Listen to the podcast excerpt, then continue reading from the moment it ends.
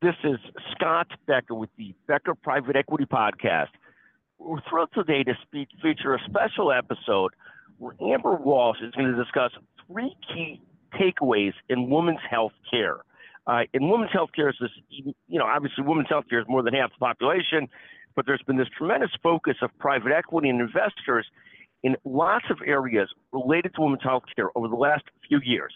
Amber's going to give us three key takeaways on women's healthcare investing in the women's healthcare world and trends in business. Amber, let me let you take it away before I just babble on any further. Amber, go with it. Thank you, Scott. So, um, these are thoughts distilled from a recent Women's Healthcare Summit that was organized by our partner Kayla Marty, but also with the support of others in the firm, Leslie Terminella, um, Kristen Woodrum, to have really the first ever Women's Health Summit before our larger Charlotte conference.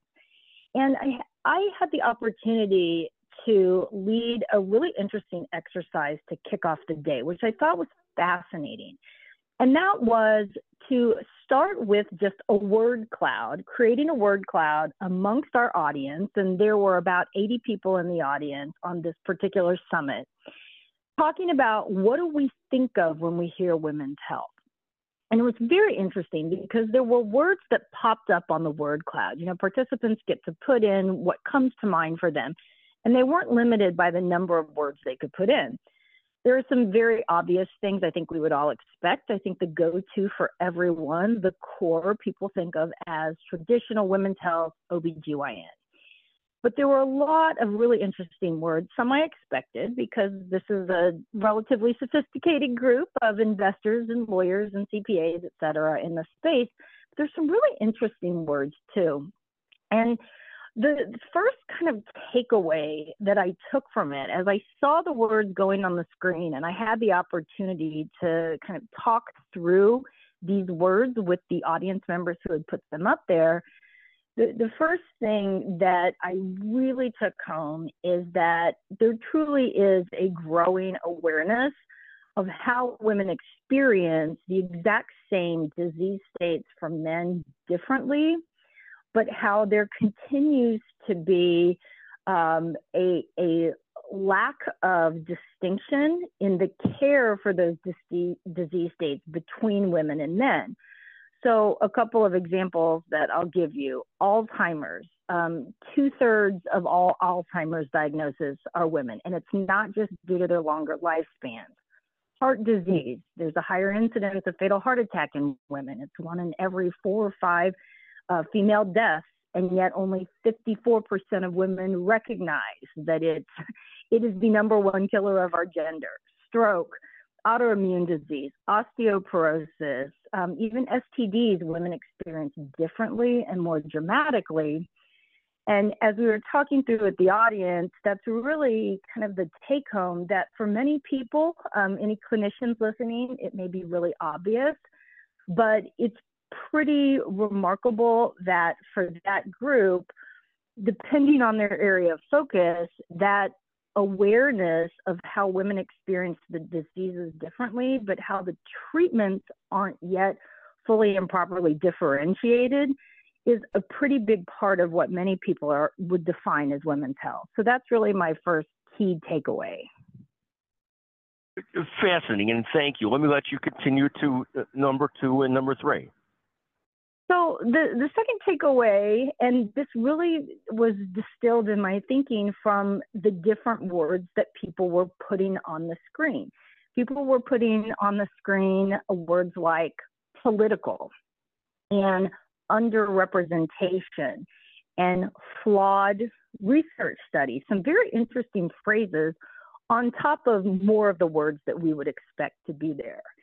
And I feel like the second takeaway is really this growing awareness of uh, clinicians, investors, uh, leadership in the women's health industry that of the other factors that impact women's health beyond just our physical differences and how complex, emotional, and politically charged those different factors are. So, for example, there's a really fascinating uh, Washington Post article a few months ago going through some clinical research studies that even despite mandates in um, uh, IRB boards, in uh, you know legal requirements, FDA study requirements, that the representation of women in research studies is still really dramatically behind. And it's not, in many cases, for lack of effort by the industry. It's a lot of factors going into women's reluctance to participate. And it's even exacerbated when you look at women of color, for example.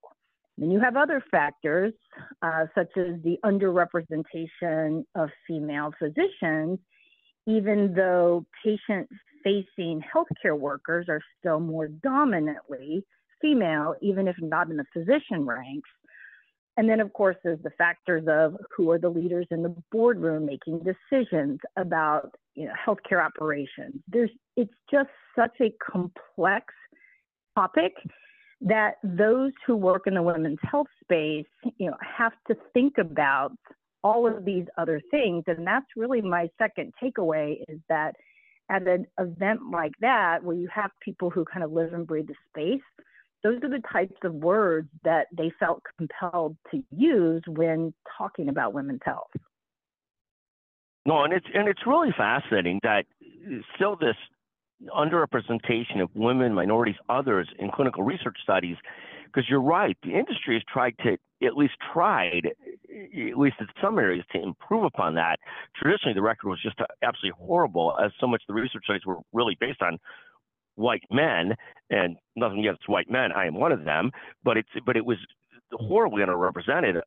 Genders, other genders, under races, any others, and with as we move towards precision medicine, we see how damaging that underrepresentation can be to research and how things turn out. So, no, a fascinating perspective. Thank you. And, Amber, what's the third point that you're watching closely? Yeah, the third is interesting, um, and there's probably more debate on this topic. I think it's fun um, to think about the uh, growing acceptance, but still some debate on other aspects of womanhood um, that can come into women's health care. So, what I mean by that is decisions that a business makes, a healthcare business makes, on the extent to which to integrate other parts of a woman into the healthcare paradigm. So some things are really obvious. Our keynote um, was uh, the head of lactation, a really, really fabulous venture backed lactation business, doing really remarkable things. And uh, lactation, infant care, um, maternal fetal health, um, those things I think are very logical and not much debated.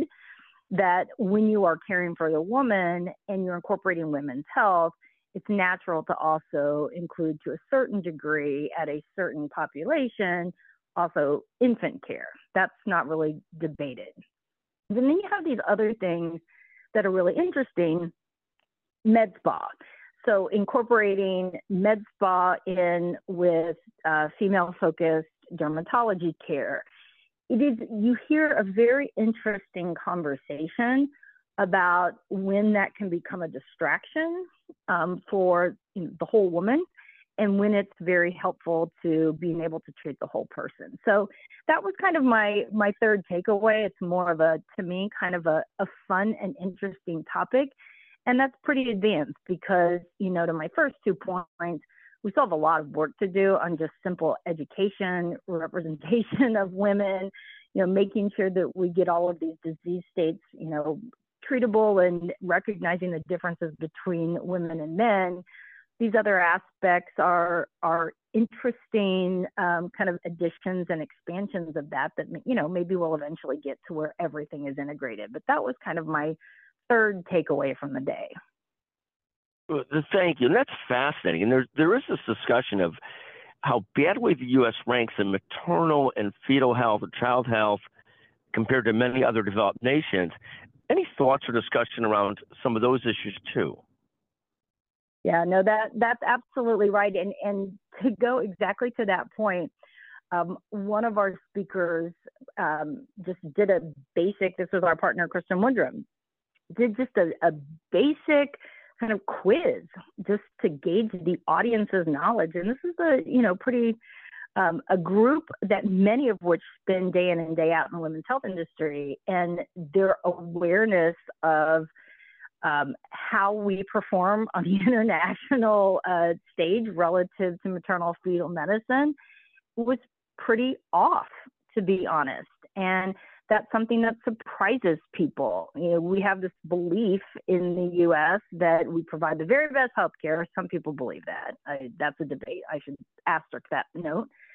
But there are many people who believe that we have the top-notch healthcare, and yet then it's a surprise. It is flabbergasting to people, even highly educated people, that we don't perform well in that regard. And of course, there are people who spend their entire careers trying to determine why that is and how we can become more like the Scandinavian countries, for example, who outperform us and are at the very tippity top of the scale without fundamentally changing who we are as clinicians in so many other ways. So it is very interesting. Literally fascinating. And, and, and take one moment, too. We know there's been a lot of women's health sort of OB-GYN practice roll-ups. Where are the next core areas where you see significant investment around what you think of as women's or we think of as women's health initiatives or companies like IVF clinics, fertility clinics, and I know that you're always fighting a fine line when you call that women's health because it's women and men trying to have children. But but where else are the areas that you see the most, you know, interest in investing in women's health? Um, you're absolutely right. And, and fertility, we certainly had um, all different words with uh, fertility up on our word cloud. So I, I, think that's a very, a very close sister um, industry to women's health. So we absolutely have seen a lot of activity and interest in fertility as well. There's a lot of focus on femtech and uh, technology specifically focused on female health um, some focused on female senior care in technology, um, some focused on education, some focused on um, motherhood as a stage. And there are some, to my earlier point, about um, the incidences that are, are higher in women and, and that women experience differently.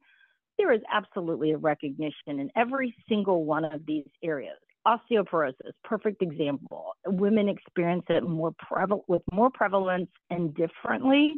And there's absolutely an investment in that area. So there's a lot of activity still, but when it comes to the private equity, um, kind of roll up consolidation strategy, it is still leading in traditional OBGYN and fertility.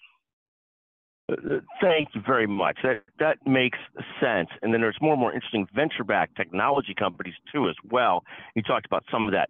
Amber, as always, Amber Walsh on the executive committee at McGuireWoods, Liz at the intersection of healthcare and private equity. Fascinating career, fascinating leadership. Thank you for joining us today on the Becker's Private Equity Podcast. Thank you.